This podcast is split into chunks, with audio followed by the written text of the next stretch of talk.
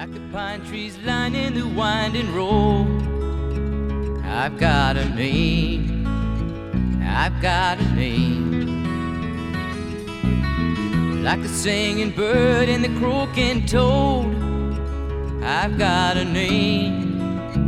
I've got a name. And I carry it with me like my daddy did. But I'm living the dream that he kept. Good morning, good morning, good morning. Cable Smith Welcome in everybody to SCI's Lone Star Outdoor Show presented by Mossberg Firearms. Little Jim Croce, I got a name kicking things off for us. Uh, one of my favorite songwriters, gone way too soon, died in a plane crash while he was only 30 years old. Uh, certainly his music still stands up, however.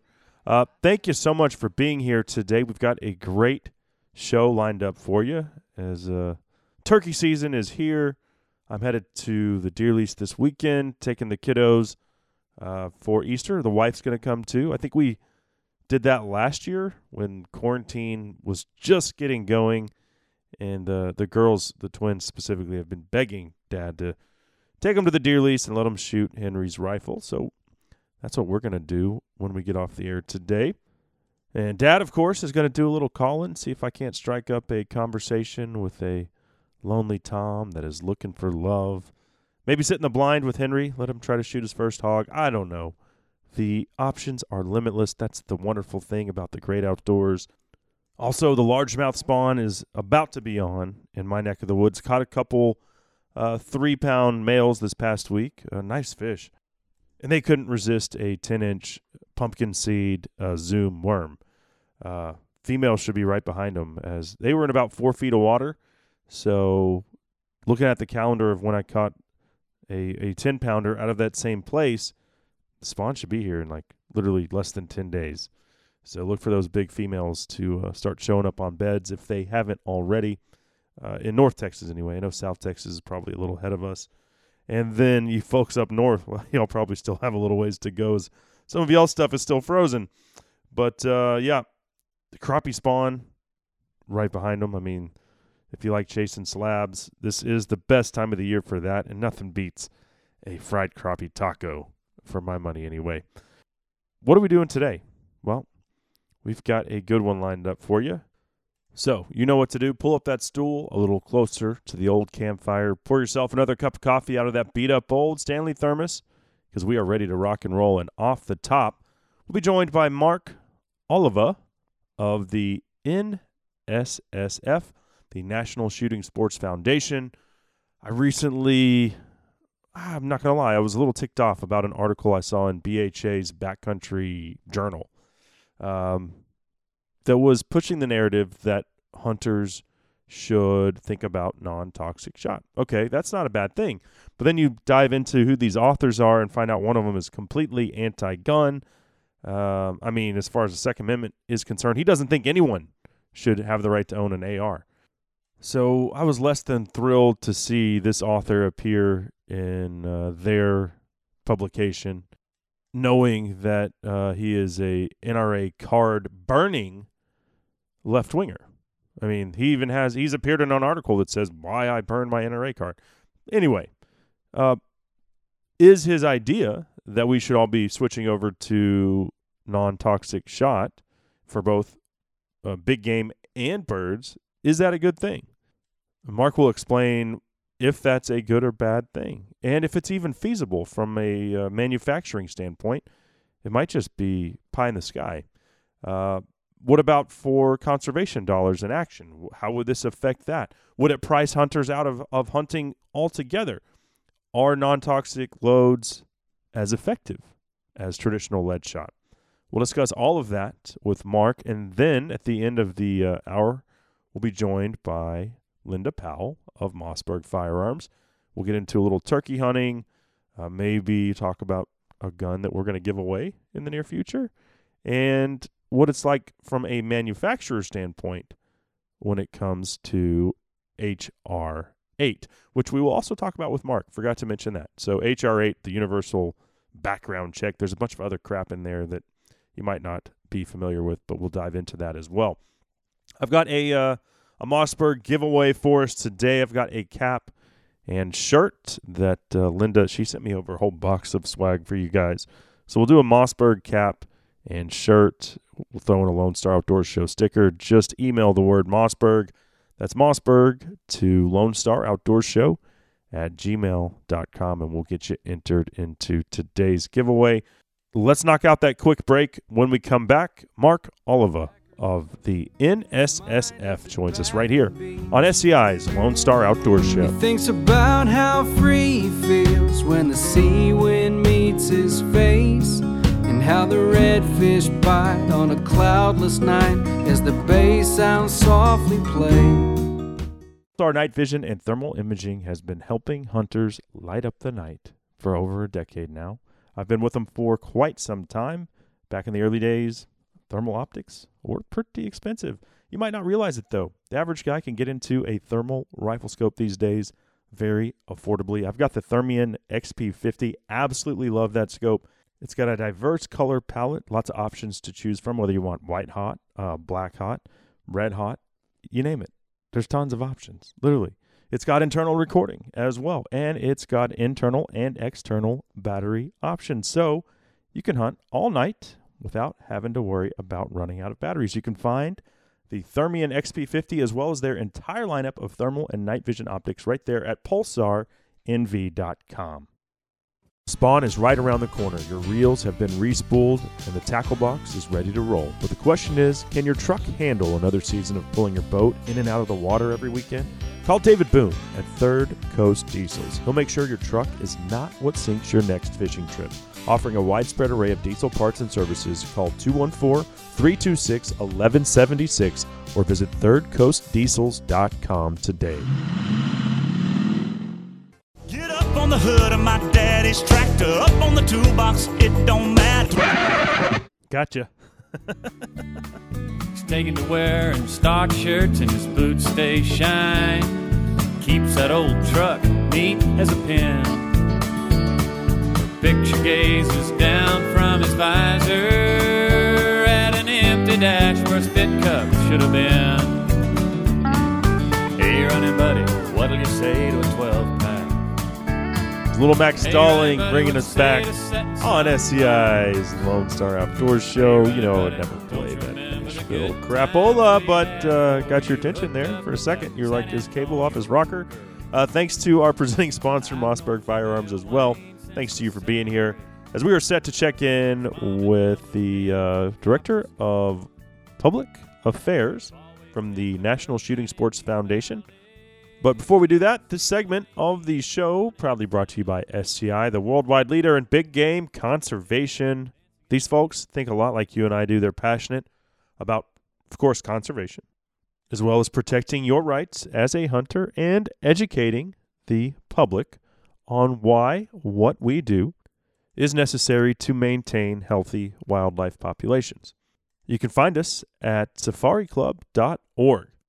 And now, uh, let's bring on our first guest today, joining us from the National Shooting Sports Foundation headquarters. It is my pleasure to welcome Director of Public Affairs Mark Oliva to the show.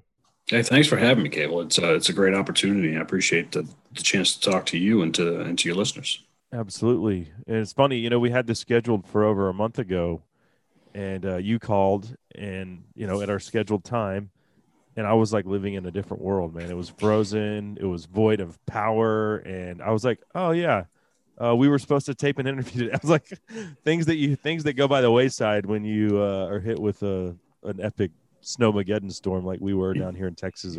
Yeah, something ago. something unheard of for Texans. My wife is a Texan. I've done uh, I've done quite a bit of time there in Texas, uh, visiting family and spending time hunting with friends. So I know it kind of put uh, just about the entire state uh, into a into a state of shock, if you will. You know, trying yeah. to how they're going to survive, if, you know, a week or so without power and, and trying to stay warm.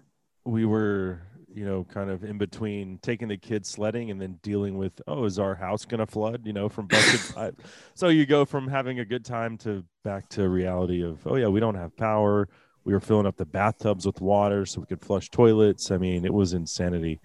Uh, but, you know, then I left my wife to deal with it and I headed off to South Africa. So I, I hear it was, I hear it was a little warmer in South Africa at that time. So I, uh, I found a swim a swimming pool over there to uh, jump in for sure. It, it, it's uh, isn't that what we always do though? We're off uh, playing out in the woods like we're 18 without a care again, leaving our wives at home to to keep the house running. So we we definitely all owe them a, a debt of gratitude. I, I don't I don't know how much longer she's gonna put up with it as far as me saying I have to go to work, and by that I, mean I have to go to Africa for 10 days. So I think she's on to me finally. My wife reminds me quite often. She said, "You spend quite a bit of time in the woods, and I don't see you coming home with a lot of animals." She said, she said "I think you sleep out there." I said, "It happens sometimes." So, Well, anyway, um, why don't you give us a a, brief description of what the uh, NSF is all about and what you do there? Yeah. So we are the National Shooting Sports Foundation is the firearm industry trade association. Trade association, like any others, just like your automakers have their trade association or any other manufacturing uh, industry. It just happens to be our product is firearms and ammunition.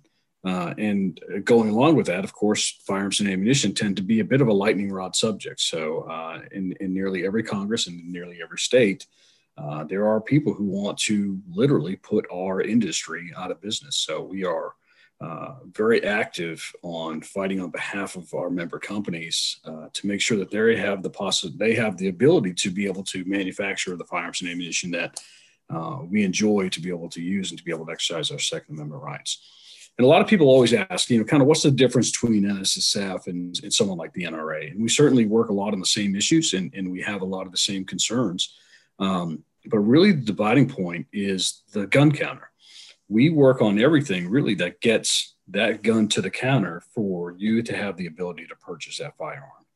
Uh, once it crosses that counter, uh, that's really where the NRA starts to take up for you. And they're concerned about your, your exercising your Second Amendment rights. They're a civil rights organization and uh, and we're focused on the manufacturing aspect of it. Obviously, we couldn't do what we do without the Second Amendment, and we're focused on making sure that people can, you know, exercise their ability to to have that right. Um, but uh, you know, that's kind of where the dividing point is. We're, we're concerned about everything that is, including getting the bar stock to the manufacturer to to be able to produce the firearm. Uh, to be able to keep that uh, moving through the supply chain to the gun store so you can buy it. And that, and that really kind of came into uh, a crystal clear focus here in 2020 when we had the pandemic shutdowns and the um, manufacturers uh, were being affected by these uh, stay-at-home orders and these shutdown orders. And we worked very closely with the Department of Homeland Security uh, and uh, and the individual states to make sure that manufacturing, uh, distribution, and retailers were able to stay open because it is an essential service yeah, if you don't have the ability to exercise your Second Amendment right, you're being denied your rights. So there's, you know, the, a lot of our manufacturers have government contracts that they have to be able to deliver upon, and uh, as well as I try to remind a lot of people, we remind the lawmakers, the majority of your local law enforcement uh, really rely on your local retailers for their firearms and their ammunition needs. Uh, unless you're in a big city that has a contract uh, with a manufacturer to provide that, uh, it's it's really going to be incumbent upon them to be able to go to their local manufacturer, to go to the local retailer, and be able to to purchase uh, what they need to be able to keep your community safe. And then beyond that, of course, your ability to be able to purchase a firearm. We saw that in, in record numbers last year 21 million background checks for the sale of a gun in 2020. And we estimate that 40% of those people, based on our retailer surveys, 40% were buying a gun for the very first time. And that comes out to over 8.4 million people bought a gun for the first time last year. Well, we, we welcome all of the new gun owners into the fold. Uh, now we just need them to realize who they voted for and what they're trying to do to the Second Amendment. And uh, I oh, really, when I first reached out to you, HR eight wasn't even on the radar yet. I mean, we knew that they had an anti-gun agenda. So, since I have you, we'll talk about that. Uh, Yeah. But that's not really why I wanted to have you on originally. You talked about these manufacturers, and I recently had on Justin Nazaroff. He's the uh, CEO of Phoenix Ammunition, and uh, he drew a lot of heat from the um, anti-gun crowd, and and I guess even a few maybe Democrats who I own guns, um, and there Mhm. certainly are many. But he put that disclaimer on his website. You know, first thing when you go to phoenixammunition.com, did you vote for Joe Biden? And if you say yes, it redirects you to the Joe Biden uh, Harris gun plan. and he, he's one of those people who correct me if I'm wrong, but if Biden, if the administration has it their way, I mean, companies like Phoenix Ammunition would go out of business because they wouldn't be able to sell ammunition online anymore. Yeah, you're you're absolutely right. And and President Biden campaigned on this uh, in the campaign. He said he would repeal, if allowed, he would repeal the Protection of Lawful Commerce in Arms Act, and that's the law that uh, forbids frivolous lawsuits from being brought against uh, firearm and ammunition manufacturers. Mm-hmm. That doesn't mean manufacturers can't be sued. If, if a manufacturer makes a defective product, uh, if it's not working correctly, if there's if there is uh, abuse uh, by a board of a, of a company that's a publicly traded company or, or by the owner of a company that is, you know, they're, they're acting in a nefarious way. Certainly they're going to be, uh, you know, uh, held liable for those, uh, for those misdeeds or any kind of dis, uh, any kind of defects in the manufacturing. what the Protection of Lawful Commerce and Arms Act does is it prevents people from holding Mark's gun manufacturer for for the responsibility of a crime committed by a third party of which they're not associated. So when we start to look at some of these truly heinous crimes that have been committed, and, and we see that, you know, there in Texas with the Sutherland Springs uh, murders, uh, that would mean that, you know, that community can't come back and sue that manufacturer uh, who that murder went and bought that firearm uh, and he committed those crimes. He's the one responsible for those crimes, not the manufacturer. It's the same way of saying, uh, you know, if if the fire manufacturers are responsible for that, then this then that makes Ford no less responsible for uh, the deaths caused by drunk drivers, and and that's really what it comes down to. Uh, the fire manufacturers are making a lawful product. They're selling it in a regulated manner in accordance with all federal, state, and local laws, uh, and and they're making sure that they're doing their part. Uh, what cannot happen is, you know, you have activist lawyers, activist mayors, and governors who are going to literally bankrupt the industry through frivolous lawsuits. And they, they really don't care about the end result. What they care about is the uh, tying the industry up in the courts and, and bleeding them dry through money, uh, through the that they're going to spend on all those legal fees. Mm-hmm. Uh, and that's where the Protection of Lawful Commerce and Arms Act stops.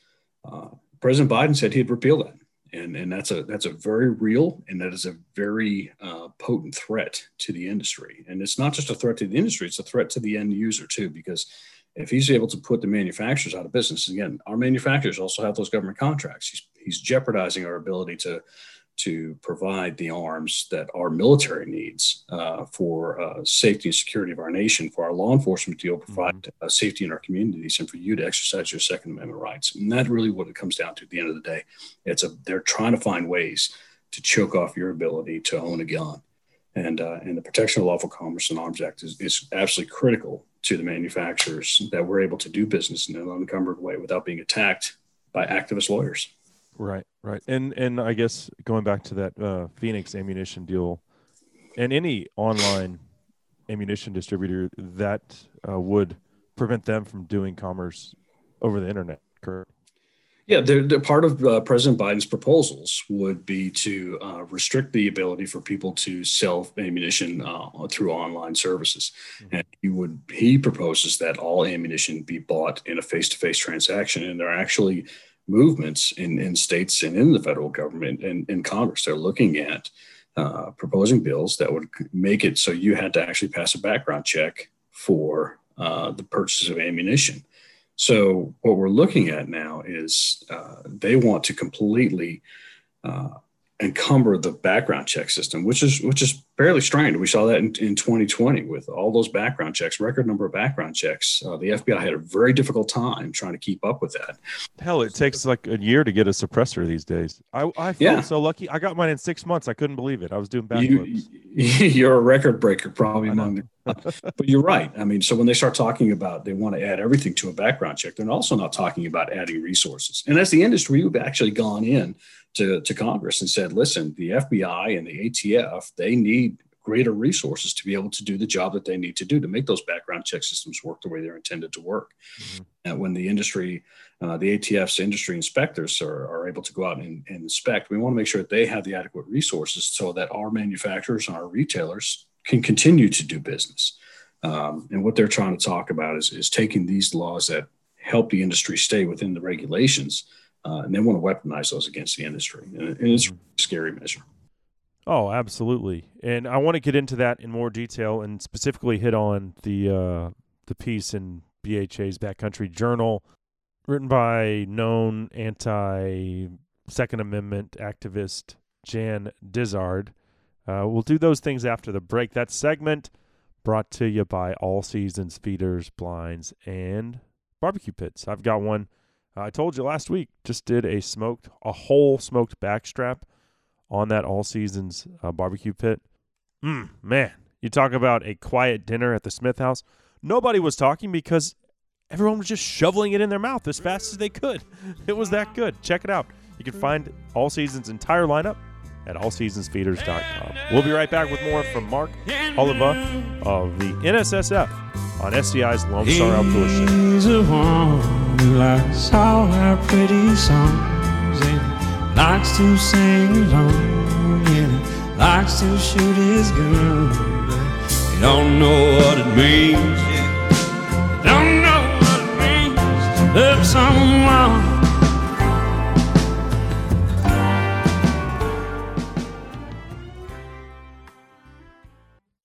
Whether you're headed to the lake for crappie, the coast for redfish, or trying to put your tag on that big gobbler this spring, don't let your truck tank your next trip. Third Coast Diesels does it all. From maintenance to repairs to full diesel rebuilds.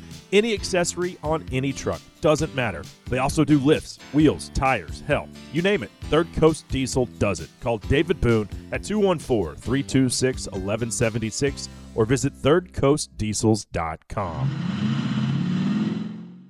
With city life seemingly getting crazier by the minute, the thought of moving out to the country is looking more appealing than ever. And Foster Farm and Ranch has been recognized as one of the nation's top ranch brokerages the past two years. They have listings in 22 counties and counting and are truly a statewide entity.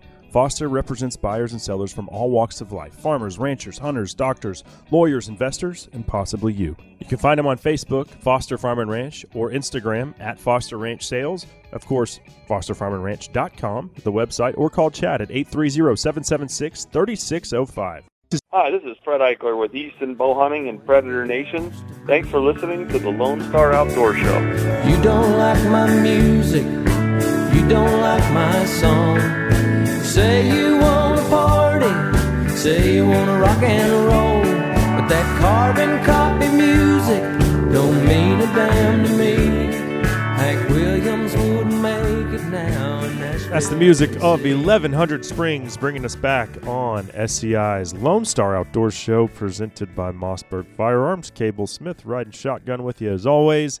Thank you so much for being here. This segment of the presentation brought to you by First Lite in the new Specter Hardwoods. Well, I'm going to call it a hardwoods pattern because uh, that's what I like to wear it. But Specter is the latest camo pattern from First Lite, brand spanking new. And you can order your favorite First Lite pieces now available in Specter right there at firstlite.com. With that being said, let's dive back into our conversation with the NSSF's Director of Public Affairs, Mark Oliva. I originally wanted to visit with you, and this was after I became uh, pretty pissed off about a piece I saw in the winter 2020 issue of uh, Backcountry Hunters, um, their Backcountry uh, Journal. It was titled Leading on Lead, and the piece focused on hunters seemingly needing to police themselves and try to transition to non-toxic shot across the board. Okay, you know, I think there's validity to that. We should be cognizant and in places where it's necessary, um, use non-toxic shot. No, uh, no duck hunter has a problem using steel shot or bismuth or what you know. Name your pick, pick um, whatever it is that you want to use, as long as it's not lead shot. We know that that's terrible for waterfowl. Um, I don't believe that that is the same for lead rifle bullets. Uh, but the author of this piece, the co-author, his name's uh, Jan Dizard. This guy is anti-gun. He is pro lead uh, shot ban across the board. I don't know why BHA would poke uh, would would publish something he wrote. Um, really pissed me off. I mean, he's in featured in a piece titled "I burned my NRA card." So this dude, you know, I don't see why you know, coming from he says he's a hunter, right? I just don't see how hunters ad- adopt that mentality when where's the you know where's the sticking point where where we if we give an inch they're going to take a mile you know? They're going to kick the door down if we let them put their foot in it.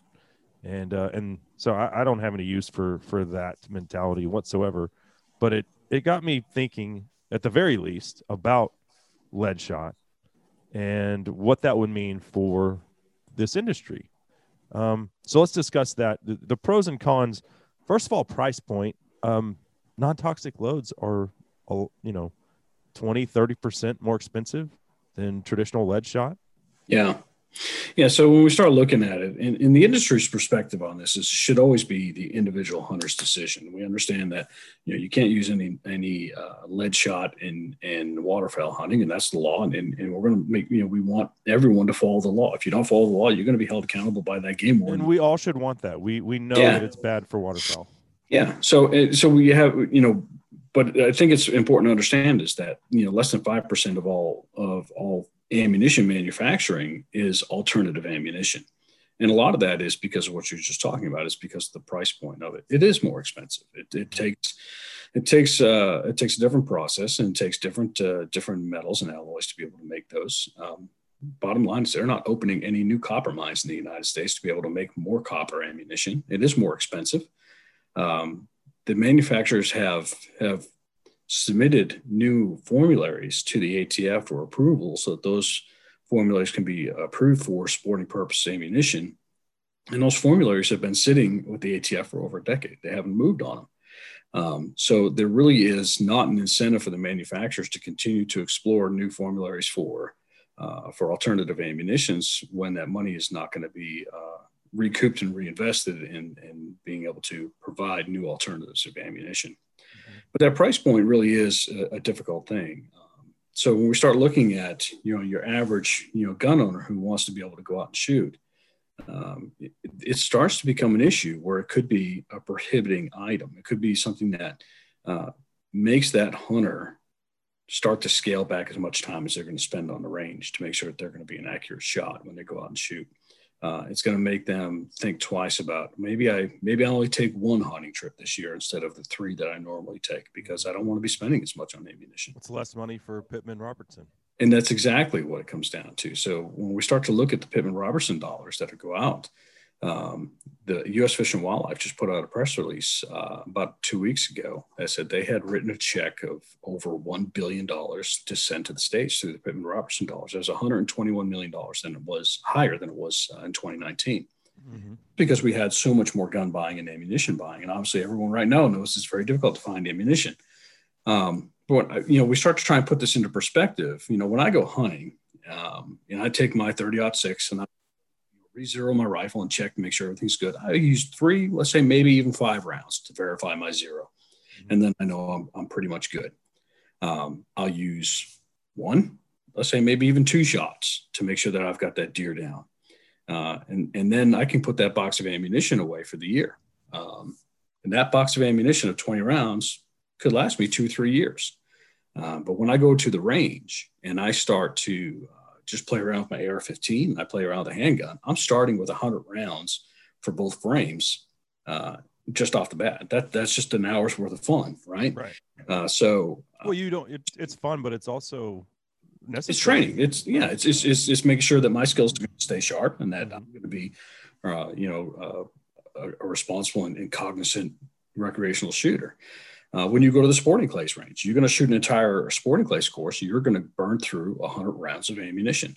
Um, so you start to look at those numbers and you start to really realize it is the recreational shooter who's putting the most money into it. And we estimate that 70% of the money that's going into Pittman Robertson dollars is tied to recreational shooting and not necessarily wow i didn't, I didn't realize it was that so bad. yeah, so when we start to look at uh, some of these measures to limit uh, the use of traditional ammunition, uh, then it starts to become a real uh, a real impact on uh, wildlife conservation because these are the dollars literally that are being spent to not just save the animals that we love to hunt, not just you know bring back Rocky Mountain elk and bring back the white-tailed deer and the wild turkey, and but it also is the money that saved the bald eagle. It's also the money that's saving you know ferns. It's it's it's providing conservation areas for uh, for wildlife habitat uh, and animals that we may never hunt. It's helping to save frogs and newts and raptors and everything else that, that we may never hunt, but is necessary for a balanced ecosystem and for wildlife to be able to thrive across America. We have an abundant wildlife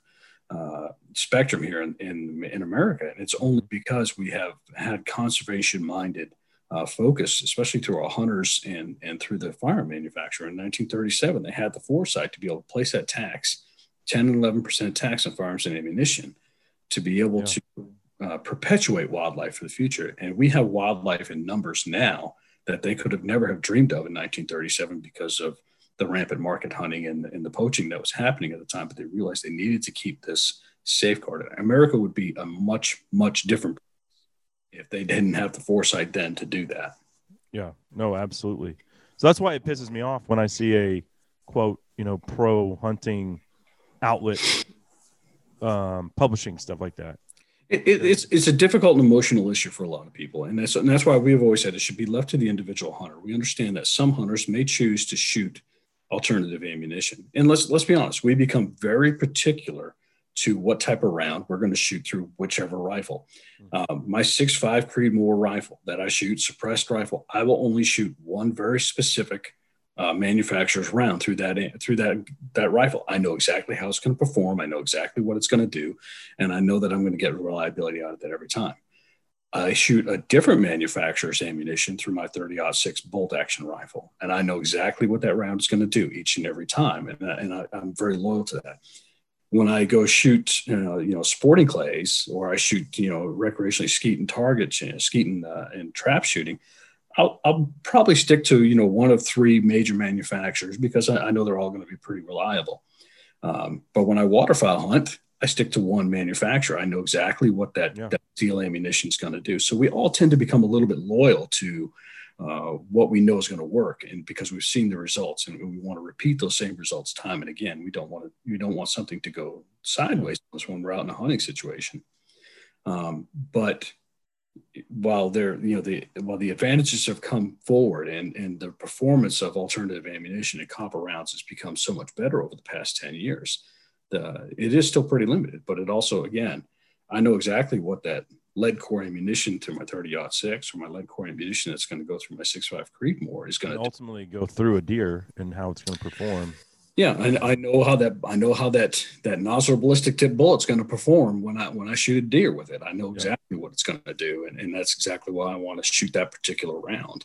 Um, so it is um, it is you know it should be left to the individual hunter. Mm-hmm. Uh, I do shoot uh, steel shot at dove, and I've I mean I've I've basically figured out that with an eight ounce bird um, steel shot, if you hit it, it doesn't matter what you hit it with, it's going to kill it. So if it's a dollar more, that doesn't really uh, bother me. It's when you start talking about it's ten dollars more, or you know, or for yeah. the average hunter, you know, if he wants to buy a case, well, okay, it starts to add up very quickly. Right. Yeah. Yeah. yeah. and and that's our concern is that is that some people are using this as a means and they're, and they're saying listen it's it's better for the environment but but let's be honest about this uh, we we manage wildlife populations for populations we don't manage it for in you know individual effects on the animal. And, and if we're going to sit back and say, listen, uh, we can't use lead ammunition because you may have a piece of lead shot that may end up in a dove that you shot and it flies off and you never recover it.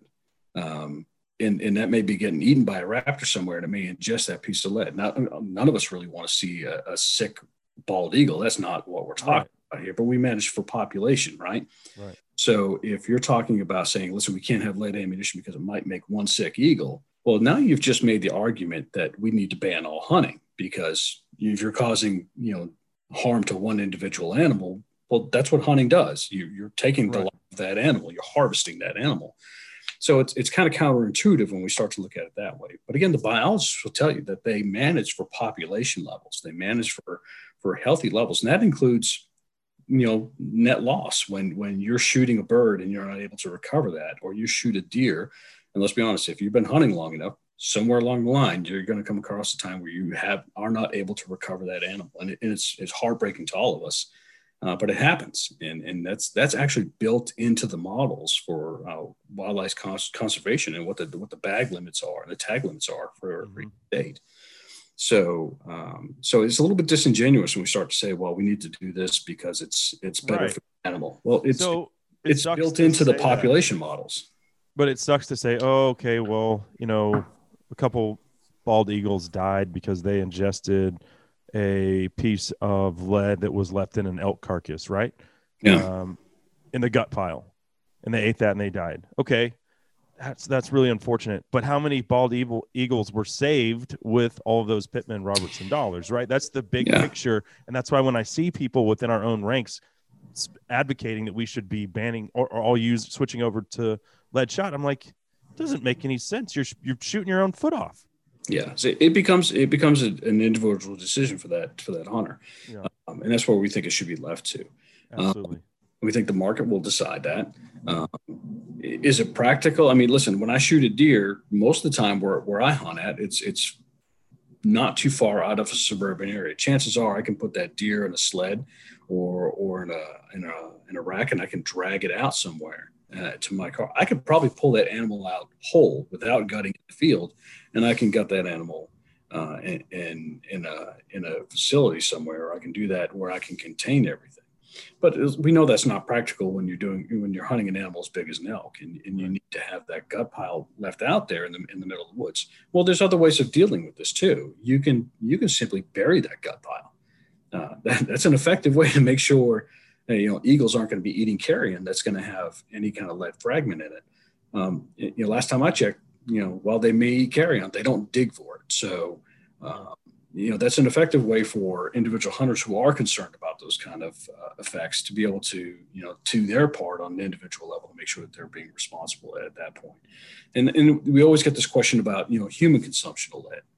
Um, well, we've been hunting uh, wildlife in North America for what 400 years with lead ammunition, and and we haven't had cases of hunters dying because of lead poisoning uh, because of this. And it's simple. I mean, we, we know this when we're butchering the animals that we're that we're harvesting. Uh, you know, you hit that animal and you hit it in a muscle group. Um, well, then you're going to cut around that muscle group because that all that's going to be a, a loss because of uh, bloodshot uh, meat anyway.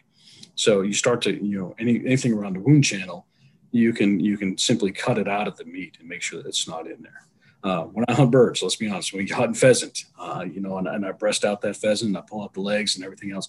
Um, you know, we're rolling that meat in our, in our hands to make sure we're pulling out any last bit of lead shot. My eight year old son found his first uh, piece of bird shot in some sandhill crane the other day. Yeah, Steel shot because we were crane hunting, so it was Crane actually BB. It was a BB. Um, so those big birds, you got to hit them with something big. You got to hit them hard, yeah. So it was. Um, so there's there's things that you know we're obviously going to be doing on our end, and we should be doing to make sure that we're going to keep our families healthy. But you know, the CDC actually studied this back in 2008 in North Dakota, and they talked to they took blood samples from hunters, and they took blood samples from the ambient population around those hunters, so all those non-hunters as well. Uh, and they actually found that uh, people who were consuming animals that were harvested with lead ammunition actually had lower instances of lead in their body than people in the ambient community around them. Um, so, it, it, and I mean, let's be honest, we're exposed to lead all around us. We want to make sure we reduce that exposure to lead as much as possible. Uh, but you know, it is it is not a case of um, of hunters, you know, poisoning themselves, uh, and it's because we, you know, by and large, we're, we've learned good ways to make sure that we are, uh, you know, safely and effectively uh, cleaning those animals and making sure that we're not eating that uh, that lead in that lead, any kind of fragment of that lead ammunition. Right, right. What about performance when it comes to um, let's let's keep it at rifle bullets because Yeah, um, there's so much gray about about birdshot because there are situations where uh, we know, like we've talked about with ducks, where yeah, it's necessary. Cranes, like my son just found that steel pellet the other day. Um, but with rifle cartridges, are the non-toxic loads as effective at killing as traditional lead shot? Uh, maybe you want to take on a less uh, radioactive topic, and maybe we can debate nine millimeter versus forty five. um, I think you're going to find this is it's going to run the spectrum. You're going to find everyone with an opinion, and everyone's believe that their opinion. What's is your opinion? Is the only Uh, important thing right now. Yeah. I think what you've seen is actually, and we kind of touched on it a little bit earlier, was um, the performance of alternative ammunition really has advanced very well over probably the past decade. Uh, you know, if you look back a decade ago, I think there were a lot of concerns that you know you were having uh, ammunition that just was was not performing well. It was not mushrooming the way it was supposed to. It was you know passing through. It was you know you know monolithic. Uh, you know, hard copper ammunition was was just pushing through. Let's be honest. We start to look at just a very basic level. Our our lead ammunition is jacketed with copper for a reason. It's because it's a harder metal, and it uh, and it, and it makes sure that that lead deforms at a at a precise rate when it's passing through that target. Um, I think that you know the performance that we've seen now out of alternative ammunition really has come leaps and bounds. Uh, that they've found ways to make sure that that uh, that that solid monolithic copper uh, bullet is going to be able to expand at, a predictable rate and it's going to be able to do what it needs to do. But that really is kind of what I touched on earlier is I'm going to shoot a very specific round through my you know 30 six, a very specific round through my 6.5 Creedmoor or whatever other firearm I'm going to be using because I know exactly how that bullet's going to perform when it hits the target. And I think that's what you're also finding with people who start to become very loyal to uh, you know alternative ammunition where they're shooting copper ammunition or they want to shoot bismuth through their shotgun. They've become believers in how that's going to perform, and they know it's going to perform consistently. Uh, and so that that's what they they want to use, and they might be willing to spend a couple extra bucks to do that. And they should have that alternative. They should have that option to be able to do it. We just don't believe that it should be mandated because again, we see a lot of times that these mandates really are just just backdoor ways to be able to start to price people out of the market. Mhm. We, we saw you said five percent of ammunition Yeah. manufactured is non-toxic. Only 5%. Yeah, it's it's and that includes all your waterfowling ammunition. So I mean that's a That's big incredible. of it. So So these manufacturers can't just flip a switch overnight and say, "Okay, now we're going to go to non-toxic." I mean, yeah, so you know it's it's interesting. I think people are starting to see that you know our manufacturers and the ammunition manufacturers are, are you know really stretched pretty thin. Uh, you know we have a few major manufacturers. There's there's quite a few smaller manufacturers, uh, but 2020 really showed us that you know it's you know the the days of walking into your local gun shop or even your big box retailer and seeing shelves stacked with ammunition um, it may be a quaint memory for some time uh, that we're dealing with. Um, you know, Jason Hornady from Hornady Ammunition and put out a video earlier this year, and he and he said that they made thirty percent more ammunition in 2020 than they did in 2019. Uh, Jason Vanderbrink, the CEO of Federal Premium, which of course is your entire federal ammunition uh, family, which now includes Remington Ammunition, uh, said they had made more ammunition, it's more hunting ammunition in 2020 than they ever had in any previous year, and they're cranking it out as fast as they can. But that's that's you know they're trying to meet all the common calibers, they're trying to meet everybody's handgun needs, they're trying to meet shotgun needs and rifle needs. Uh, Kent Cartridge is a sponsor of ours, and I was talking with Jeff Barry over there, and he said the same thing. Like they're making it faster than they ever have. They're making more than they ever have. yeah, They can't keep it on shelves. Yeah, it is literally if it's being made today, it's going to be in a box and on a pallet and out the door tomorrow. Mm-hmm. And, and and we all know it, as soon as it hits the shelf, it is going to be gone. There's usually a line in front of a lot of these retailers waiting for the store to come open to see, you know, what they're able to get. So it's, Get their two boxes. yeah, get their two boxes and and and I was actually surprised. I went to the range this past week. I took my brother with me, and then you, you were going to shoot some ARs and we are going to shoot some handguns and. And I was like, "Hey, can I get hundred rounds for you know each frame that we're going to shoot?" And he was like, "Yep." And I was like, "We're not limited to fifty, are we?" He's like, "No, we'll, we'll you know we'll be able to meet your needs at the local range." So, um, but yeah, I mean, so when you start looking at, it, I mean, even production for for traditional ammunition is very difficult, and and people are like, "Well, why can't we get more ammunition?" Well, these manufacturers don't have an extra facility in the backyard that they can go just cut the shrink wrap off of and go flip the lights on and everything's going to be good Right. and the ability to be able to expand to meet that need has to be met in a responsible way. You know that they're going to be able to fiscally survive uh, the years where it may not be such a great demand. Let's be honest. I mean, 2020 was a year unlike any other. And and you know, will we still be matching, you know, 21 million background checks for the sale of a gun at the end of 2021? I can't tell you. But if I sat here and told you in January, February, even March of 2020 that hey, we're going to have 21 million background checks, you'd have said, Mark, you're insane, and you'd have been right to say that. But we did that, and and obviously we're dealing with some of the effects of that now. We're still trying. We're still seeing very high rates of background checks for the sale of guns, and and obviously corresponding with that is the sale of ammunition Mm-hmm. it's going to be something that's going to be difficult. But but we also know that you know it's not like these manufacturers can just you know dig a hole and start building a new a new facility. That takes time, capital, it takes investment, and they need to make sure that that's going to be able to pay off. Mm-hmm. If we look back a little bit into history, and uh, in 2016 was the previous record for selling guns. And that was 15.7 million background checks. When that kind of plateaued off, and again, when it plateaued off, it was still higher than it was, you know, three or four years before that. Um, a lot of the smaller manufacturers had a very difficult time because they they had become over leveraged and, and Right. trying they were spending so much money being able to try and keep up with the surge of gun buying that they weren't able to survive some of those lean years. And so uh, A lot of the AR um, specific companies. Yeah, it- yeah, I think, maybe not I- manufacturers of actual the guns themselves, but you know parts and upgrades Yeah. and stuff like that. A lot of them went under. Yeah, a good buddy of mine uh, turned barrels for Warsport in North Carolina, and Warsport made a nice little rifle. I mean, it was just a it's just a snappy little rifle, and and, and they were good, uh, but they were a small manufacturer. And when the downturn came, they weren't able to survive, and the, and the company was was sold off. Um, so it, it becomes it, it becomes one of those things. I think a lot of manufacturers have have learned the lessons of what we saw in 2017 and even into 2018. So they're making sure that they can make those financial decisions that are going to make sure that they survive the down years. Because any any manufacturer is going to sit there, and any industry is going to say, "Listen, we may have a great year this year, but next year may not be as good." And you know, three or four years may be a great year, but predicting what's going to happen between now and then is very difficult to do. So I think what you're seeing is trying them trying to make very responsible decisions to be able to meet that demand and make sure that demand is going to be there over time. Again, eight and a half million new gun owners. You know, we'd love to believe that every single one of them is going to be activated and is going to get out there to the range every week.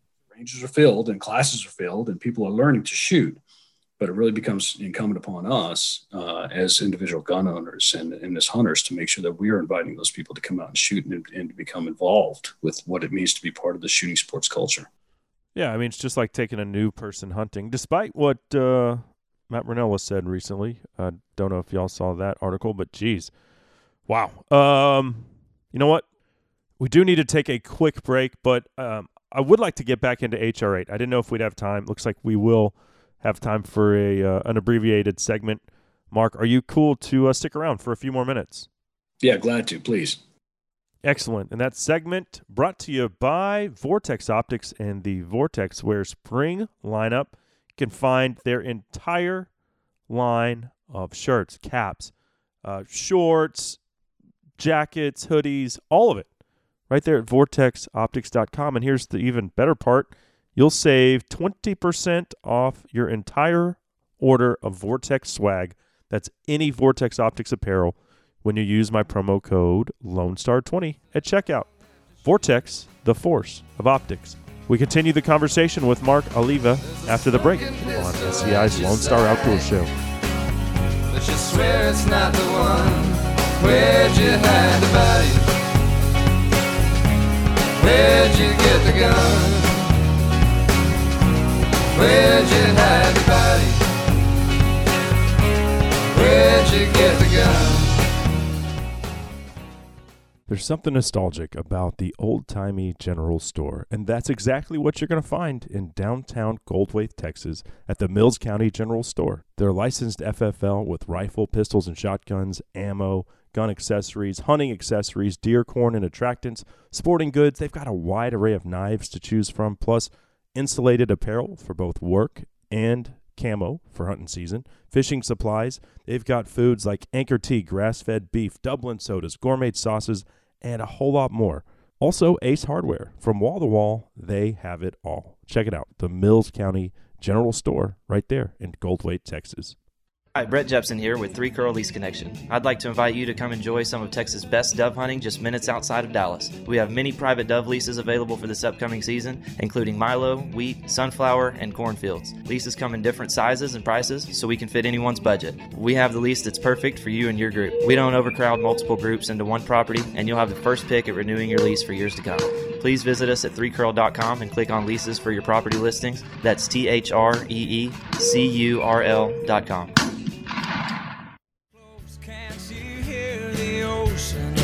fainter air against a shotgun shell. Dark was the night, cold was the ground. I could barely make out the song of the ghost repeater singing hallelujah. His truth is marching on.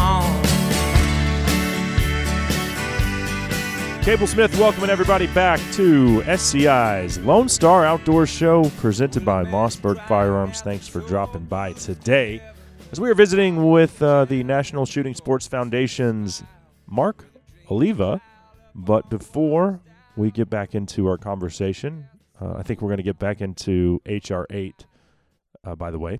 But before we do that, this segment brought to you by Big and J. They've got a full lineup of whitetail attractants like the To Die For, which, uh, as I've mentioned, is how I patterned the buck that Henry and I killed Thanksgiving weekend. Nice 11 pointer. He didn't really care for feeders, but a little hand feeding, uh, yeah, the big boys sometimes screw up. Come into that, which he did, and he died. To Die For. You can find it at bigandj.com. Uh, let's pick it back up with Mark Oliva of the NSSF. As far as HR 8, what I mean, it, there's a lot of stuff in there, um, Mm. but and, one of them that stood out to me, and and um, you might have more information on it than than I do, but SCI sent out their press release the other day, and and it's and it was from Ben Cassidy, who who jumps on here from time to time. Yeah, Ben's a really good guy. Yeah, I love him, uh, but I did not know that it said you won't in within that bill, um, you won't be able to check a gun on an airline. Which Yeah, I- there's a lot of the devils really are in the details on this on this like bit. that means okay can't fly to montana with a rifle can't go to canada can't go any nowhere domestic international doesn't matter no Yeah. that that would cripple the hunting industry on Yeah. because guys spend thousands of dollars on their guns and optics and then Yeah. now you can't travel with them Yeah, yeah. It's the devils really are in the details in this bill, and and it, and you the word universal background check sounds really nice on a billboard, right? Um, But uh, our first sticking point uh, as the industry with this bill is that it allows for uh, the creation of a national firearms registry. So let's talk about what that actually means. That means that if you exercise your right to to keep and bear arms, to buy whatever that purpose is, any lawful purpose, whether you decide you need that for self defense, you want that for recreational target shooting, or you want a new hunting rifle or a new hunting shotgun, that means you just got put on a government watch list. So, what other right that is protected by the Constitution are you going to be put on a government watch list for exercising? And that's what they're talking about, that you will be put on a watch list. And, and let's be honest, the first step toward confiscation is always a registry. So if they know exactly where that gun is, cradle to grave, and that's what they're talking about. Uh, they want to uh, they want to be able to track that the whole time, and that means they're going to track you as well as the gun, and that becomes a very scary and very Orwellian way of being able to exercise your rights. And at that point, it's not a right; you are being given a privilege by your government, which is going to uh, watch you through a nanny system. Um, for our retailers, we have some of the some more some other issues some of the other folks haven't looked at, but we have to look at it from our retailers' perspective.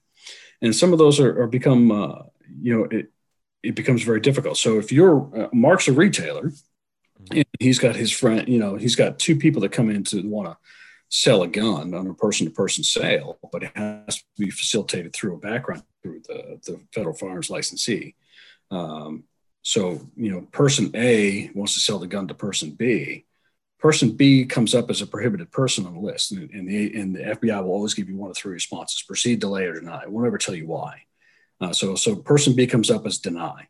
I can't transfer the firearm to person B. Well, okay, let me give the gun back to person A. But before I give this gun back to person A, I just want to make sure that I'm doing the right thing, and I, I run a background check on person A. Person A comes back as a deny as well. Well, now what am I supposed to do? If you're the retailer, you don't have law enforcement authority. You can't seize a gun.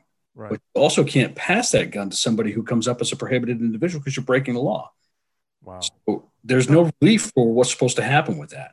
The way the law is written, too, is it tells it, it runs exactly counter to how federal regulations work with the ATF. So every time a firearm comes into an FFL, they have to log that into their what they call A and D book, the acquisitions and dispositions book. So it has to be put into the acquisitions uh, column. Okay, I got this gun in, and now it's under my custody. And then when I sell that gun, that gun is now disposed of and, and it's under disposition and it's left the store. Um, what the law is saying is don't do that. Run the background checks first and then log it in. Well, that's going to put you counter to what the ATF is inspecting, and now you're going to be uh, Mm. running foul of ATF regulations, and you could possibly lose your license because you're trying to follow the law, which is counter to the regulation. So the devils really are in the details on this, and and it's and uh, but I think the biggest thing for people to understand at the end of the day is that if this is passed, you have just been put on a national watch list registry, and and there that is going to be the first step to them coming through and saying we're going to take this gun from you. You don't need it anymore. We're watching that happen in real time with our neighbors to the north in Canada. Mm-hmm. Yeah, yeah. I have never met uh, a Canadian or an Australian who is thrilled about their current situation. I mean, these guys, and I've had a uh, one guy from social media uh, who does a lot of predator hunting in Australia, and he kills a lot of foxes. Um, he has to hunt them with a with an over under. Can't use a semi-automatic. Doesn't have a rifle. He uses an over under shotgun only for his predator hunting. And I mean, he's like, well, it's the only thing that we're allowed to have. Like, can't have a you can't have three shots. Can't have a semi-auto. Uh, Yeah, I think the I think the key word you just said there was allowed. I mean, it, Mhm. it's now it's the ability for you as an American isn't to, to keep and bear arms isn't an allowance from your government. It's a right. And you don't have to justify your rights that it's pre-existing. Your creator gave you that right when you were born as a law-abiding citizen. You can exercise that at your will. You can choose not to exercise that. That's that's your personal prerogative mhm. But it is your right, and that's not something for the government to dole out as they see fit and, and to Yeah. put conditions upon that. Well, as it stands, it's currently, I think, in the Senate's hands at this point. And uh, It is, yeah, it's, it's in the Senate's hands, uh, and Senate Majority Leader Chuck Schumer has, has been in, in favor of this. He's he's wanted this, and uh, and he said that he will at least put it up for a procedural vote. So that's kind of a test vote before it starts to kind of move. Now next week um, is supposed to be a hearing on uh, gun control, and there's no bill attached to it.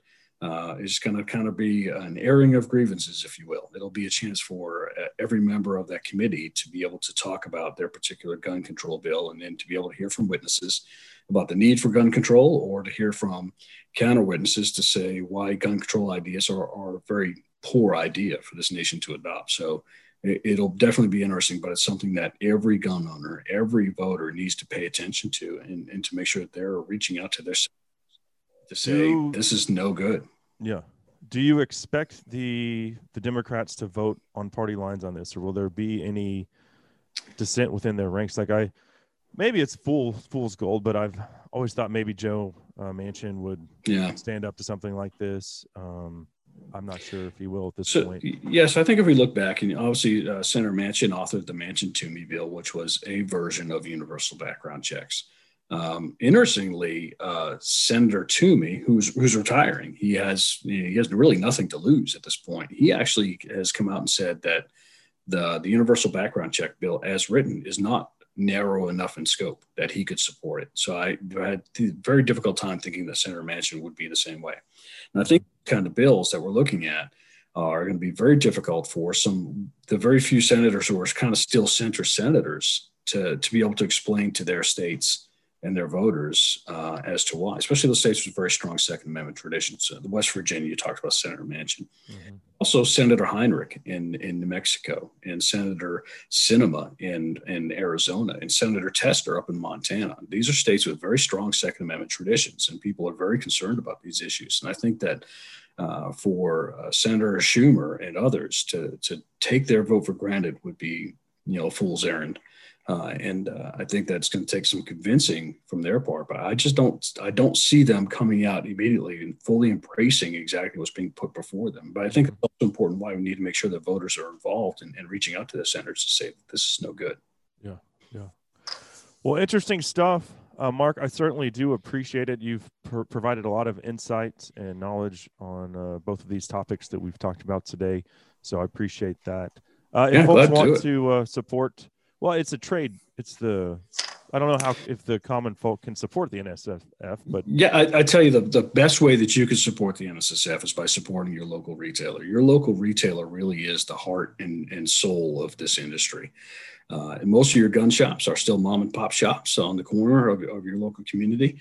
Uh, certainly, big box retailers are, are big, but uh, but it really is those those uh, small retailers that are taking care of you every day. So make sure that you're supporting them, uh, and really grow the sport, grow grow who we are as, as gun owners and recreational shooters and hunters. And that's uh, you could you could look us up at NSSF's Plus One movement, and that's our challenge to every gun owner, to to every a recreational shooter and every hunter is to grow one more person just like you this year. Make a promise to yourself that you're going to take someone else into the woods with you uh, to learn about how to hunt or to reactivate somebody who hasn't been hunting for years. Or if you don't hunt and you're a recreational shooter and you love to target shoot, take someone else with you and let them experience what you have. I, am I'm, I'm, I'm always that kind of guy. I'll t- I'm like, listen, first trip to the range is on me. I'll pay for it. I'll buy the ammo. You can shoot my guns and let's be honest, we have never, I'll probably the same. I have never taken anybody to the range who hasn't walked away smiling. So, right. you know, take someone out and let them experience what you're doing. That's, that's the best way that you can support the industry and, you know, support your retailers and your, and your manufacturers that you love. Right on. Right on.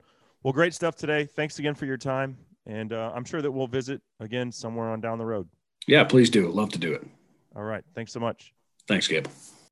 All right, there he goes, Mark Oliva of the NSSF.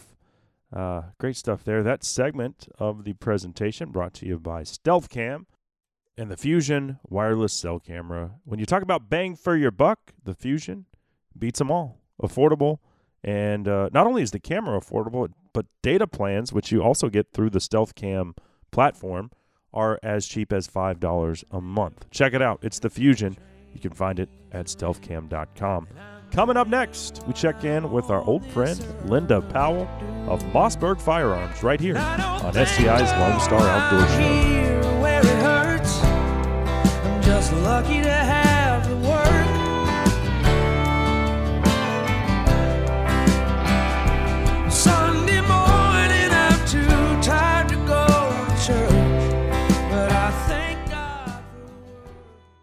Hey guys, Cable here for QuietKat, the leader in e-bikes made specifically for overlanding, hunting, fishing, and remote access to the great outdoors. QuietKat provides outdoor enthusiasts a means of portable, low-impact transportation while providing you with the most reliable product on the market. I own a QuietKat, and it has surpassed all my expectations. It's an amazing machine that stealthily gets me wherever the hunting or fishing adventure takes me. Based out of Eagle, Colorado, QuietKat is able to put all of their products to the test, making sure your e-bike is built to last. Visit quietkat.com or call 970 328 2399 for more info. Hey y'all, Chris Letzinger, online sales manager at Cinnamon Creek Ranch here, reminding you we're not your typical archery club. We're a one of a kind archery facility with indoor and outdoor ranges, full pro shop, and six different 3D courses. Cinnamon Creek was designed by hunters for hunters. Located in Roanoke, Texas, we have over 200 3D targets to hone your archery skills. Call 817-439-8998 or visit us at cinnamoncreekranch.com to visit our new online store. That's cinnamoncreekranch.com.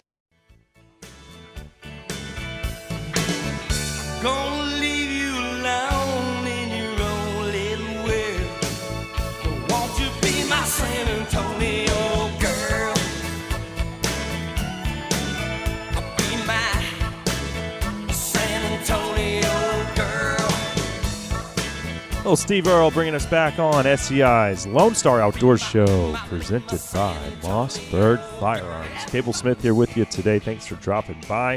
We're going to continue the firearm discussion on today's show episode. What is this? 572 now? Wow.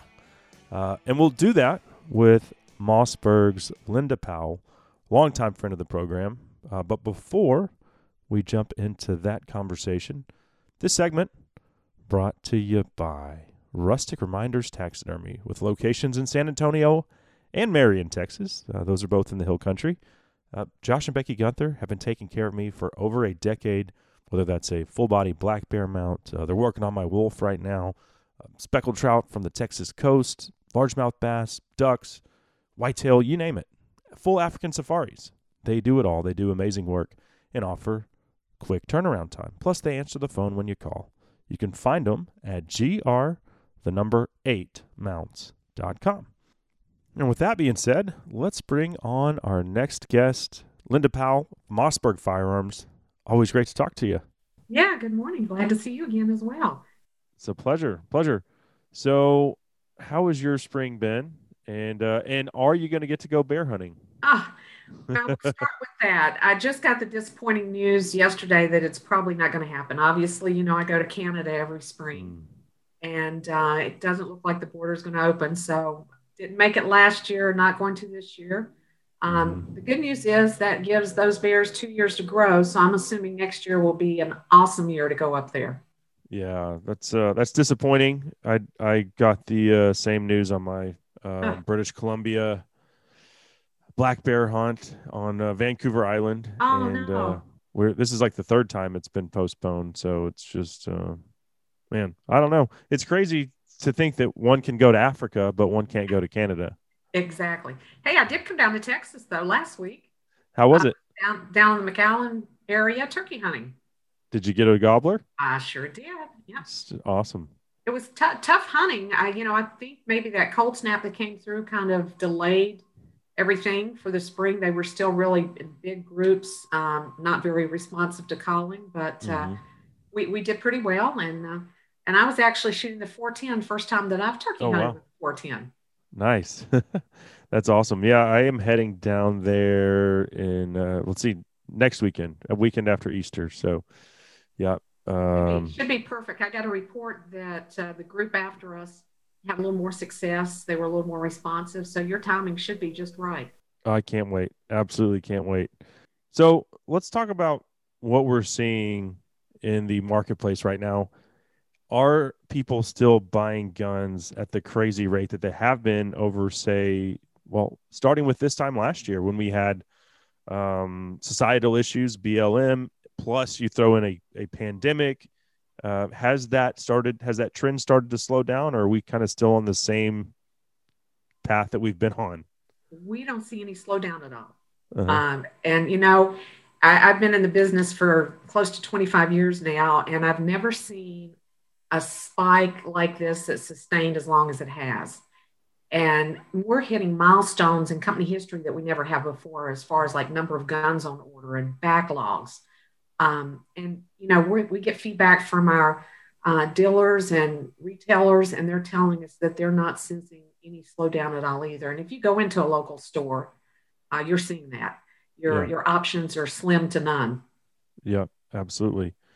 Um, I guess this new administration probably just is, you know, fuel adding fuel to the fire with what they've publicly said. Know, we've got HR eight on the table. It's sitting in the Senate right now. Uh, universal background checks, and uh, I'm wondering. You know, Biden said he's going to reenact the uh, assault weapons ban.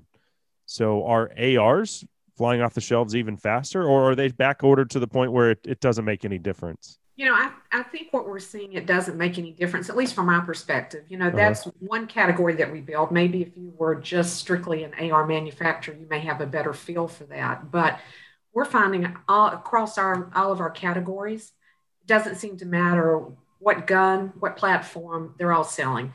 You know, what we see is someone goes in with the intention of maybe they want to buy a shotgun for home defense. But when they get in there and all there is is a turkey gun or a waterfowl shotgun, they'll buy those. Uh-huh. Same thing, maybe they go in with the idea of getting a handgun and there aren't any available. So they buy a shotgun. So I, I think it's, like I said, a scenario that we've not really seen before. It's uh interesting. And you said, and so I've got my my turkey gun right here. Yes, And sir. you said that you can't get these right now due to the fact that they're also being, you know, purchased at a accelerated rate for home defense. You know, what's interesting is, you know, obviously part of my job is I put together media hunts and, and take you guys out in the field for trips. I'm even finding it difficult for me to find guns for those hunts. Wow. much less finding the ammunition. So now it's a matter of kind of going out and sourcing what ammunition can I find, and Yeah. then trying to locate guns. So uh, it's it's definitely challenging right now. I, I was gonna that was my next question. Is it caliber specific? Like are there certain calibers that are in higher demand because you can find ammo? Well, I think that's, you know, what I'm hearing. Some of this is just, you know, I'm hearing secondhand, but I think what happens is people are going in now and whatever they see on the shelf as far as ammunition, that's what they're trying to purchase as far as guns. So some of the more obsolete ones probably are your better choices right now. All the popular calibers, whether it's centerfire rifle or handgun, um, they're just not, not available. Mhm. And same thing, you know, shotguns, you know, taking a 410, a little challenging to find 410 ammunition. You know, Right. probably the better choice would have been 12 gauge, but uh, that's uh, that's in short demand too. I mean, I, this all came to a head for me. I was at a Rocky Mountain Elk Foundation banquet in Fort Worth on Friday. They're doing the live auction, and they had a four thousand dollar Weatherby custom, you know, high end Weatherby gun there. Right. Well, it was a six five Weatherby um, RPM. That gun went for a thousand dollars because everyone was like, "How are we going to get ammo for that?" And if we do find it, it's going to be two hundred dollars a box. exactly. So nobody wanted to buy it. I mean, I hadn't thought of it from that perspective, but it that does become challenging for fundraising efforts. yeah, It's For- almost like you need to put together the package of the firearm with the ammunition. Right, right.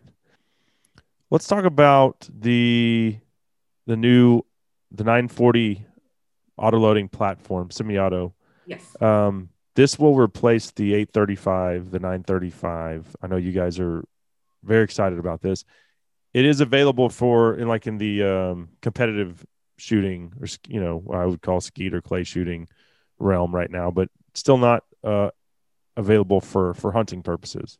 Correct. Let me just correct one thing. It's actually not going to be replacing the 835 because that's our pump action. Oh, sorry, yeah. That's all right. It'll be replacing. We'll, we'll be eventually phasing out the 930 line as we introduce the Uh-huh. new 940. And currently, you're right. We only have the 940 JM Pro, which is the competition gun, but um, might have been field testing uh, last week when we were turkey hunting to Uh, Oh. A 940 field gun. Nice. Uh, so I anticipate that as we roll into fall seasons, definitely waterfowl, we should have some field versions of the gun available. Um, and I think when I'm two things that I'm really excited about, well, maybe two plus, but the, the two features that I really love is first of all, it has a new gas operating system that's somewhat self cleaning because it has Linda, I hate cleaning my guns. so Oh, oh, me too. well, you know, my favorite line, and I probably have told you this before. I love working for a gun company because my gun gets dirty. I just turn it in and get another one. I, I, cleaning guns, but um, this is such an improvement because autoloaders tend to be kind of finicky anyway and require maintenance more so than pump actions. Mhm. And our recommend recommendations on the 930 was about after 250 rounds, you probably should clean the gun.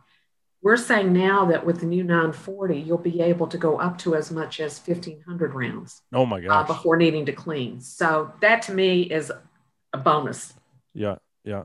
The other thing, I'm a little bit shorter in stature, and uh, traditional length of pull is just too too long for me. And many semi-autos, and our 930 is one of them.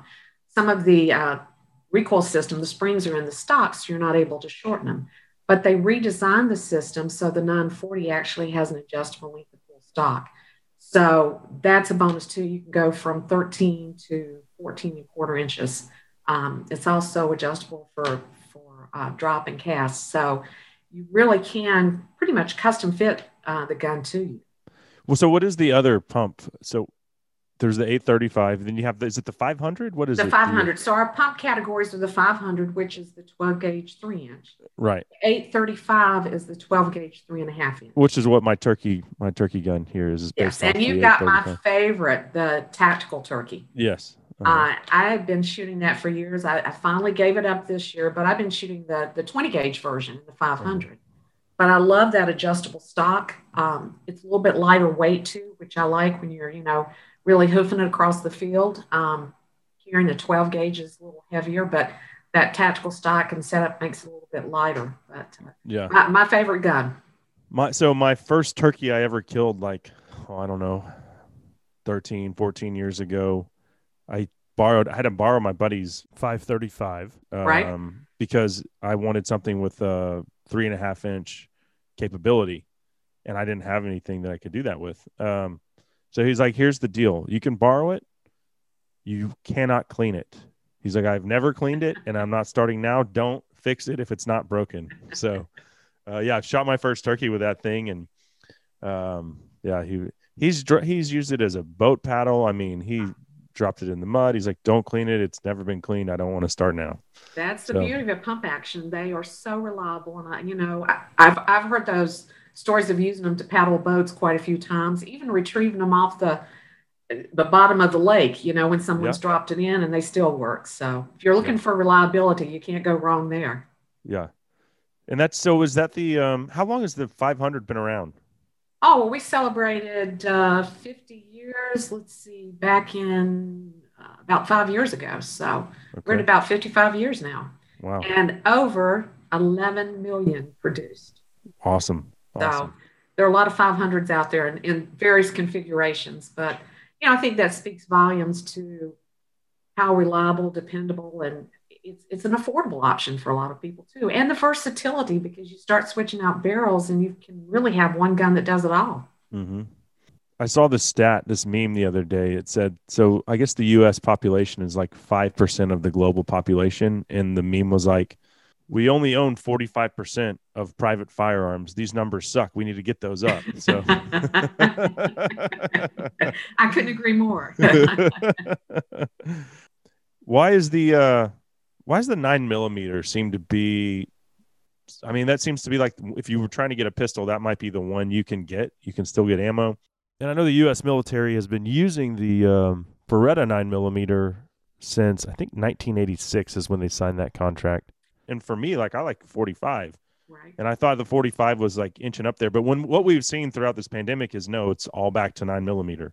And it actually started even before the pandemic because when we started doing our research um, before we got back into handguns, looking at the MC1 and the MC2, research showed that you know the nine millimeter has really been gaining popularity for probably the last four or five years, Uh-huh. uh, if not more so. And I think that kind of goes hand in hand with developments in ammunition. Uh, there's really been tremendous improvements there. And so it's kind of a trade off. You get a little bit less recoil. It's more comfortable for people to shoot the nine millimeter, but you're not really losing much in performance. And I think that's really key in handguns. You know, you've got to be comfortable shooting it.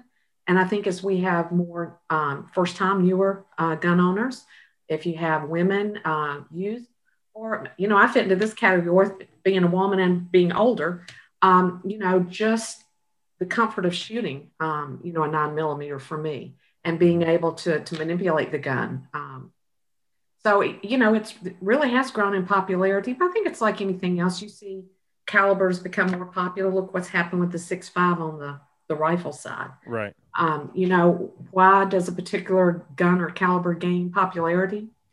You know, it's it's hard to say, but you kind of see the momentum build, and it knocks off some of the long-standing old cartridges. So Yeah. Well, like the first handgun I ever purchased years ago was a 40 cal.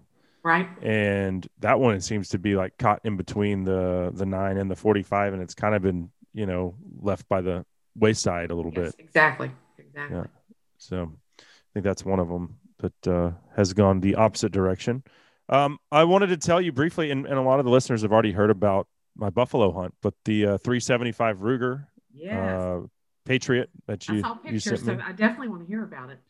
yeah, it was awesome. I know you've taken Buffalo, and um, it was it was surreal. It was everything that I'd hoped it would be. Old bull by himself, you know, um, hard bossed, and that animal is the toughest animal that I've ever I've ever shot. Had to shoot him four times. Every shot connected, and he still ran 200 yards, and we were running after him. Yeah. Which uh, the PH was like, I have two two ways I do it. If I can see the buffalo, we're running after him. If he goes into the thick stuff, we we're gonna wait a while. So I, I don't know of any hunt that's more exciting because you you realize, like you said, such a massive animal, their strength.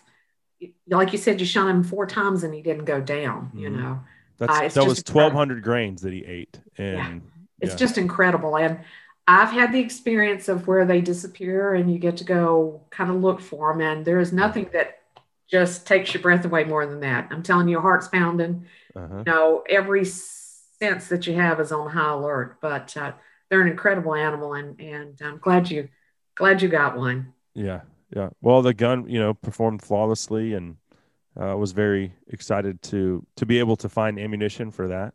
Uh, so thanks to thanks to Hornady for for helping me out there. Um, as we wrap up here, and I, I might be putting you on the spot. I don't know, but uh, You're I good at doing believe I know, I know. uh, I believe there there's some noise that maybe we're going to be expanding the pistol lineup as well.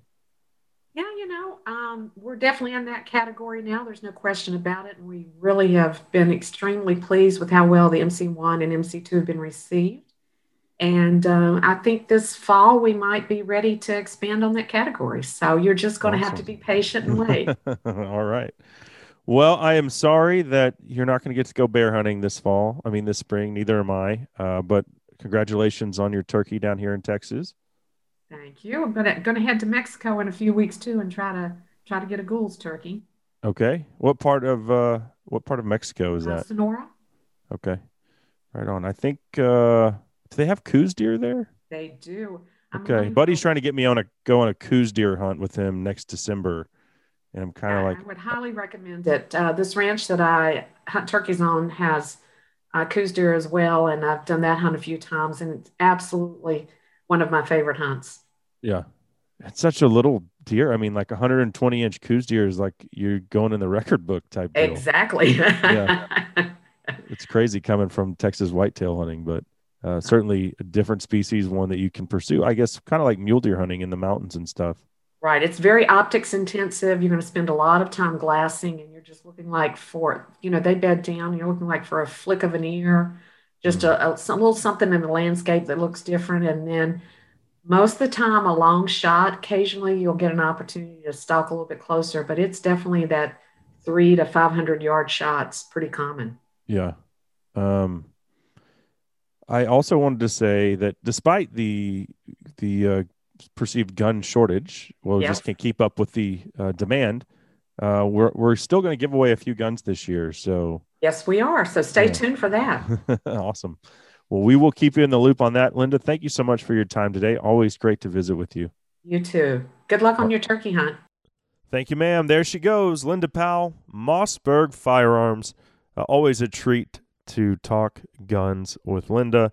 And equally as fun to be in camp with her, we did a teal hunt down around uh, El Campo, Texas, a couple years ago with Mossberg and Kent Cartridge. And she fits right in with the guys. Uh, still very much a lady, uh, but has been doing this a long time.